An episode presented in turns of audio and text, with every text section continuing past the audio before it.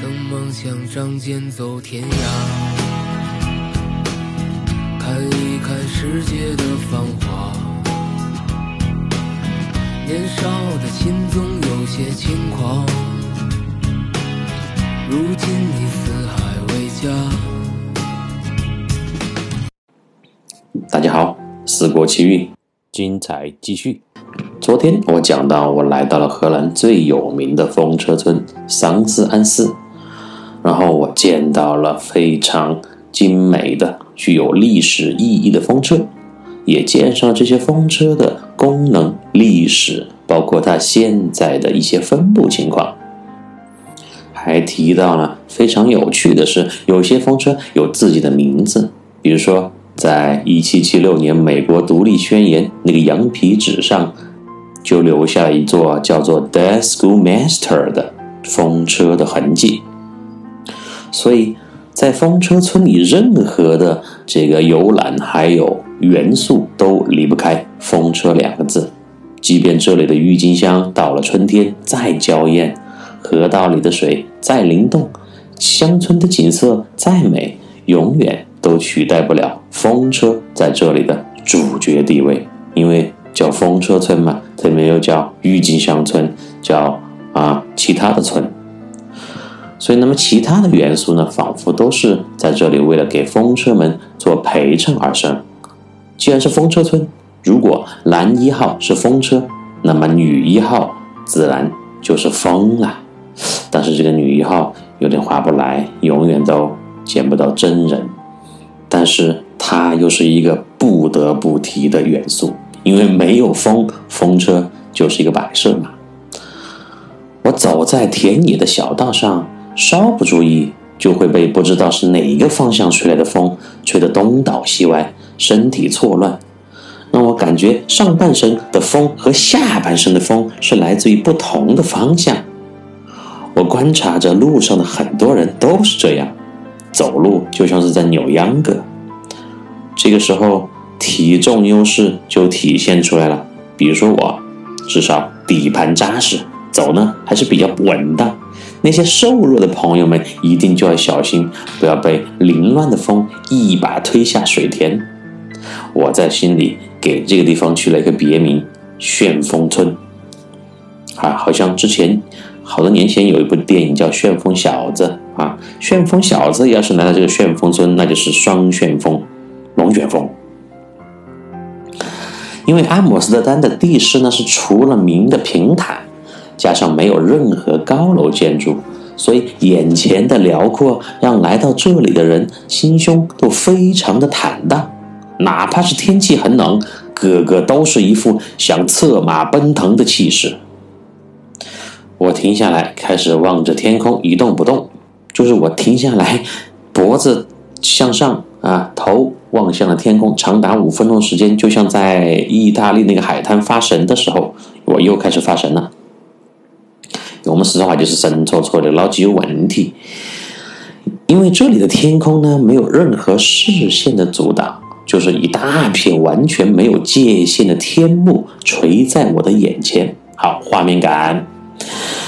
幕布上时而万里无云，时而乌云密布，时而。渐变黑白，时而灰色一片，就可以在很短的几分钟里呈现出完全不同的景象，就像一个巨型的幕布，没有边界的幕布在你的面前一直这么垂着。而这一切的后面啊，如果它是一一一场剧，这个剧目后面的导演就是那深不可测。而又无所不在的风，你看这个风从女一号又变成了导演，还真是一个多功能选手。我就这样抬着头，然后脖子上扬，一动不动的望着这个天，站了五分钟左右的时间，一动不动。那旁边过路的欧洲朋友们呢，都向我投来关切的目光。我见状就马上恢复了正常。生怕好心人，啊，以为我流鼻血了，会善良的递上纸巾，出现了尴尬的乌龙事件。而我这个同样的行为，要是发生在中国，一定会出现一大片模仿者，齐刷刷的一起望着天空，虽然大家都不知道自己在看什么，因为中国人是特别莫名其妙的从众的嘛，啊，是那种莫名其妙的从众，只要人多就往那个人群里面钻。你想一想，你是不是在中国也有过这样的这个行为和举动呢？老外其实也有这种从众心态，只是说基本上老外他去凑热闹都是在观呃观看一些街头的音乐表演呐，行为艺术家的这个表演呢，他们在欣赏艺术的情况下会去凑在一起，然后人潮攒动。的中国人不管是什么情况。他只要见到有人，他就都会去，啊，凑个热闹。好，当然还有很多情况下，就是比如说街上有人打架呀，包括比较极端的儿子打老呃那个老娘啊，老公打老婆呀，家暴啊，就大街上，但是没有人敢去拉，全部都是把手机拿出来拍照啊录像，但是没有人敢上前去进行制止。那么有时候旁边那些看热闹的人还会说道：“啊，狗子这个娃儿好凶，还敢打他妈的！哎呀，真的有点好看，赶快来看，赶快来看！哎，他妈也是应该打转去噻，这种娃儿给弄死他狗日的，弄死他狗日，使劲弄哦！这就是我们中国人特别擅长做的事情。但老外如果就是我刚刚说那种暴力情况在街上出现了，老外。他要么绝对就有人冲上去制止这种暴力犯罪行为，就是我们平常说的见义勇为嘛；要么呢，他就会马上打九幺幺报警，让警察过来解决，绝对不会出现就是有很多人围观两个打架的人长达十多分钟时间，除了照相和录视频，什么都不做的情况。这个情况在国外基本上是不会出现的。啊，我们也可以理解成为文化的不同嘛。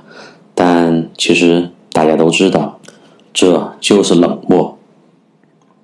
是什么造成的这种冷漠呢？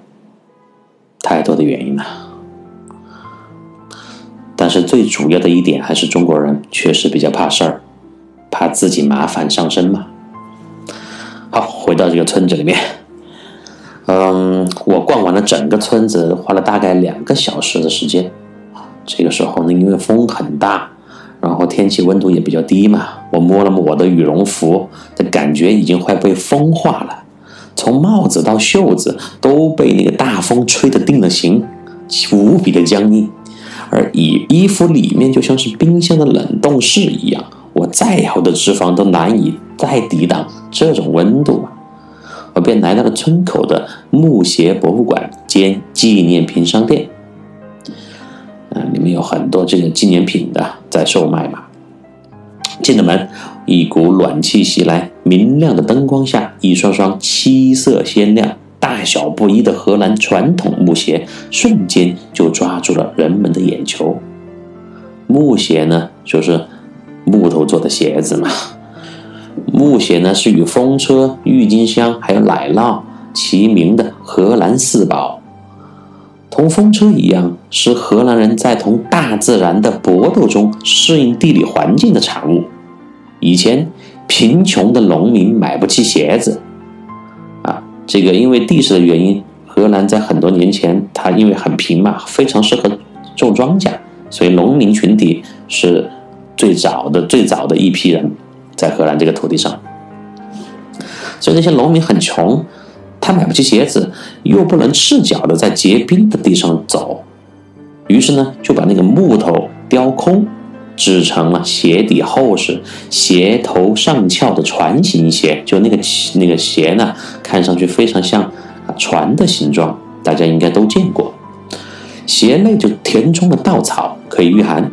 这种鞋呢，穿在脚上又舒服又暖和，于是木鞋就在荷兰流行起来了。至今呢，已经有几百年的历史。许多荷兰人，尤其是农民和渔民，仍有穿木鞋的习惯。木鞋能让脚掌保持良好的外形，不受压迫。而人们在穿着那个木鞋行走的时候，为避免松脱，脚趾呢需稍稍的弯曲，就是你走走路的时候，你的这个脚就是捏在一起的，想象一下，就是蜷缩在一起的你的脚趾头啊，并带动脚背、小腿肌肉在运动，他们的行走方式就跟其他人不一样啊，因为穿的那个木鞋。这样的话呢，脚底就不断接受了按摩，所以他们的青少年穿木鞋对发育颇有帮助。如今的荷兰男士大多魁梧，平均身高一米八三，女子呢往往的比较身材修长，平均身高一米七啊一米七左右，居世界之首。前面也提到过嘛，我们在我在想啊。这也许和他们的祖辈穿那个木鞋也有关系，后来就形成了这个遗传基因上的东西。虽然现在不穿木鞋，但是荷兰人身高很高的这样一个传统，在基因里面，在遗传当中就这样传了下来。这个博物馆除了单纯的展览呢，刚刚也说了，也售卖包括木鞋在内的种种荷兰传统手工艺品，就跟很多博物馆是一样的。啊，这个还挂了有电视一直循环播放那木鞋的制作过程，我认真的停下来看了两遍，直到那个脖子又有点酸了，因为那个电视挂在比较高的地方嘛。在靠里面的区域呢，还摆放了几台生产木鞋的传统机器，正演示着。怎么用这个机器上面这个钻头凶狠的凿穿木头？我停下来又看了两遍，这一次不费脖子了，因为这个机器就摆在地面上嘛。最后我要离开的时候呢，还是挑选了一双差不多最小型号的木鞋，上面印着风车和郁金香的图案。我想要是再印上奶酪。这个荷兰四宝就完美集于一身了。不过我可以回去自己画一块在上面的。这里的木鞋的价格呢，和大小有关，和图案无关。我买的这双呢，十欧元，算是倒数第二小的型号了。还有比我那个更小一点的，最大的呢，有一百欧元的。我目测呢，最大的那个尺寸，按照中国的标准来讲，就是五十多码啊。那中国人基本上除了姚明这个级别的，可能没有人能穿吧。图案呢还可以定制，就按有些迷信或者心胸狭窄的人的想法呢，一定会把竞争对手或者仇人的名字，或还有或者头像印在上面，随时把别人踩在脚下的感觉。我又开始乱说乱想了哈，但如果按照我的这个逻辑呢，你看大多数的木鞋上面都是印的风车呀、奶酪呀、梵高的画呀，还有他们的乡村景色。按我的逻逻辑来说的话，那荷兰人不是把他们的国宝、他们国家最有特色的那些最好的东西都踩在脚下了吧？所以，当我乱说吧，这个肯定和这个中国人还有荷兰人的这个思想还有文化差异又有关系嘛。好，我买完这个纪念品，然后逛完这个博物馆，啊，从这个门里面出来，就钻进了一家村口的咖啡馆。因为这个时候我要等安道嘛，我跟他约好在路边等他爸开着车来接我。我进到这个咖啡馆，就一边喝着拿铁，一边抚摸着刚刚买的那双木鞋，造型优雅。漆面光滑，摸起来那个手感非常的好，看上去是不是有点很奇怪呀？一个中年男子坐在咖啡厅里面，什么也不做，就在那儿摸鞋，我自己都觉得有点好笑。可是我抬头一看，在我旁边坐了几个其他的人啊，我我觉得有两个应该是美国朋友。他们俩也是一人手捧一双大号的木鞋，和我一样正在亲切的抚摸着这个精致优美的木头鞋子。话说回来，在这里买这个木鞋的人，有几个是要带回家自己穿的呢？肯定就是作为纪念品嘛。而且那个漆面的真的是很光滑，你就不由得自主的想去摸一摸它。所以呢，这个咖啡馆我又给它取了一个别名——摸鞋咖啡馆。我摸呀摸，摸呀摸，摸着摸着，电话铃响了。安道说：“他马上就要到了。”安道他爸开着一辆我从没见过的型号的雪铁龙的两厢车。以一个非常漂亮的姿态停在了路边。安道和他四岁的最小的妹妹坐在后排，示意我上车，我就打开车门来到了副座，和开车的叔叔亲切地打了一个招呼。去年四月份的时候，我跟叔叔在成都见过，还一起吃了差点把他辣晕的火锅，但是他说很好吃。我一直觉得呢，经过严格残酷的训练，老外们一定会爱上中国的火锅和白酒，并且能够大大的增加我们出口的外汇。我在中国见的老外对白酒和火锅呢，又是两个极端：要么非常的热爱，天天吃都可以；要么呢，就是一口都不沾。白酒也是，我曾经见过一个英国老外。啊，二十多岁年轻小伙子，他第一次来中国，然后我们当时就呃招待他喝白酒嘛，拿的是五十多度的白酒。我们以为他是不喝酒的，只是就顺便问一下，不喝就算了。但他闻了一下，他说这个味道非常的好啊，他从来没有闻到过这么香的东西。然后那天晚上，他就一直的喝那个白酒，起码喝了有两斤的样子，就是一杯倒给他，他像喝可乐、喝饮料一样一饮而尽。然后就说啊，one more，one more，继续就给他倒，就这样喝下去。所以后来我们请他吃饭，提都不能再提白酒，因为我们请客吃饭的时候用的还是比较好的酒嘛。就他那种喝法呀，就两三顿就会把我们喝垮的。然后还有一些老外，他。完全是滴酒不沾，滴酒不沾有两个原因，一个呢可能是因为他确实不喜欢，他受不了这个味儿啊，因为呃白酒是就是中国特有的嘛，他们就是喝伏特加这种烈酒的人，他都不一定把觉得白酒有多么的好喝，就受不了。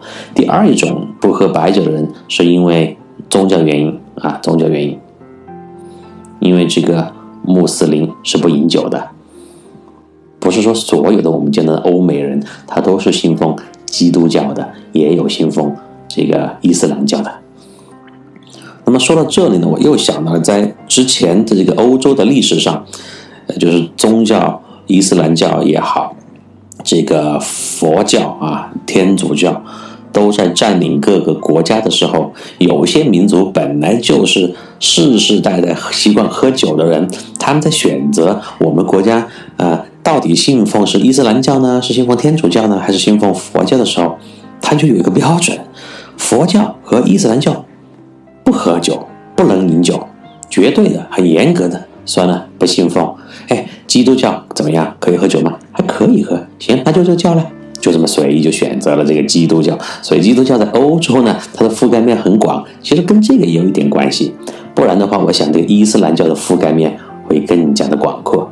还挺有意思的一个说法，比如说你说那个斯拉夫人、日耳曼人啊，包括之前罗马人那些民族，他们都是比较彪悍的，再加上祖祖辈辈有的都是游牧民族，就彪悍惯的，打仗呀，很豪爽的性格，就饮酒喝酒都是他们日常生活当中非常正常的事情呢。你让他们突然不喝酒，那怎么受得了？所以伊斯兰教和佛教。在这些民族当中就没有什么市场。好，回到车上，老头儿呢，安大爷啊，也安到他爸爸。老头儿虽然已经六十出头，但是呢，意气风发，活力四射，声如洪钟，那个精神面貌比很多年轻人都好得多。比如说他的大儿子，据说安大爸之前呢，一直经营的是艺术品的销售，这几年又在倒腾房子。积累了不少的财富，刚刚又买下了一栋三层楼的大房子，和女朋友还有两个小女儿就住在里边。女朋友就是他现在两个小女儿的妈妈。就孩子他妈妈。之前我是说过这个背景的啊，没有结婚。然后现在我们开车呢，就是去往他那个新房子那里。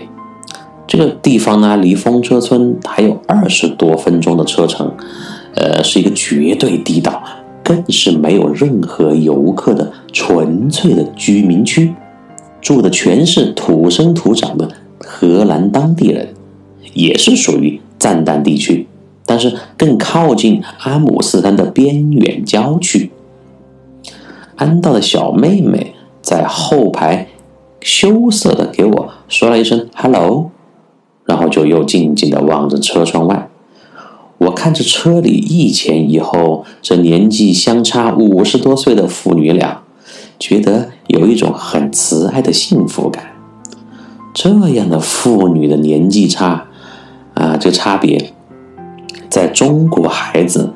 都不好意思把爸爸叫到学校去开家长会吧，因为老师第一次见面就一定会说：“哎，谁谁谁的爷爷您来了，这边坐。”然后老父亲就会尴尬的说一句：“我是他爸。”我之前就遇到过这样的情况，就对于那种老来得子的父母啊，老来得子只是我们在中国有这种说法，但国外他其实没有这种说法的。就四五四五十岁生孩子的人，其实大有人在，很正常、很普遍的一个事情呢。就想生就生呢，只要你养得起。所以在中国，我对那种老来得子的父母，一般都是非常的尊重的，因为我知道他们的不容易啊。现在中国人对子女教育的付出，除了高昂的各种费用，那都不说了，更多的是操不完的心啊，那种累。不是用金钱能够算计的。当然，除了那种常规情况下的老来得子，还有一些人呢，是把生孩子作为爱好的一些人物。我见到过的家长里面，最高纪录是五个。注意哈，是现在这个年代，不是革命战争时期。那家长就是七零后七几年的吧，生了五个孩子。一个很帅很有钱的老爸，早年是做房地产发家的。从他二十多岁开始就开始生孩子，一共有四个女儿一个儿子。老大和老幺的年纪差是十七岁，他那个老大就是我之前教的学生。这五个孩子呢，一共有三个妈妈，懂了吧？可是还是没有安爸爸厉害吧？我算了一下。当我眼前安道这个小妹妹长大到安道她这个年纪的时候，老安已经八十多岁了。他那个时候要去出席女儿大学的毕业典礼，可能会有点麻烦。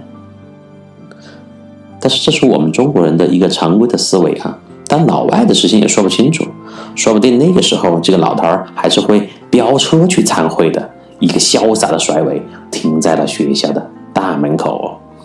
说起来，安道他爸跟我也算是老朋友了嘛。毕竟我们在成都当时有七天的时间，每天都在见面。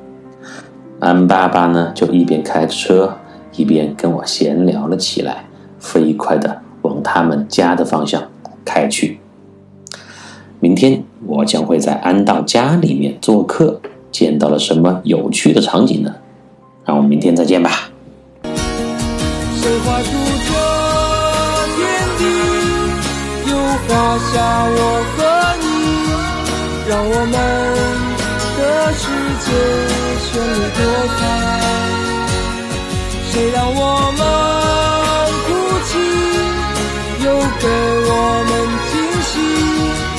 我们就这样相爱相依。总是要说再见，相聚又分离。总是走在漫长的路上。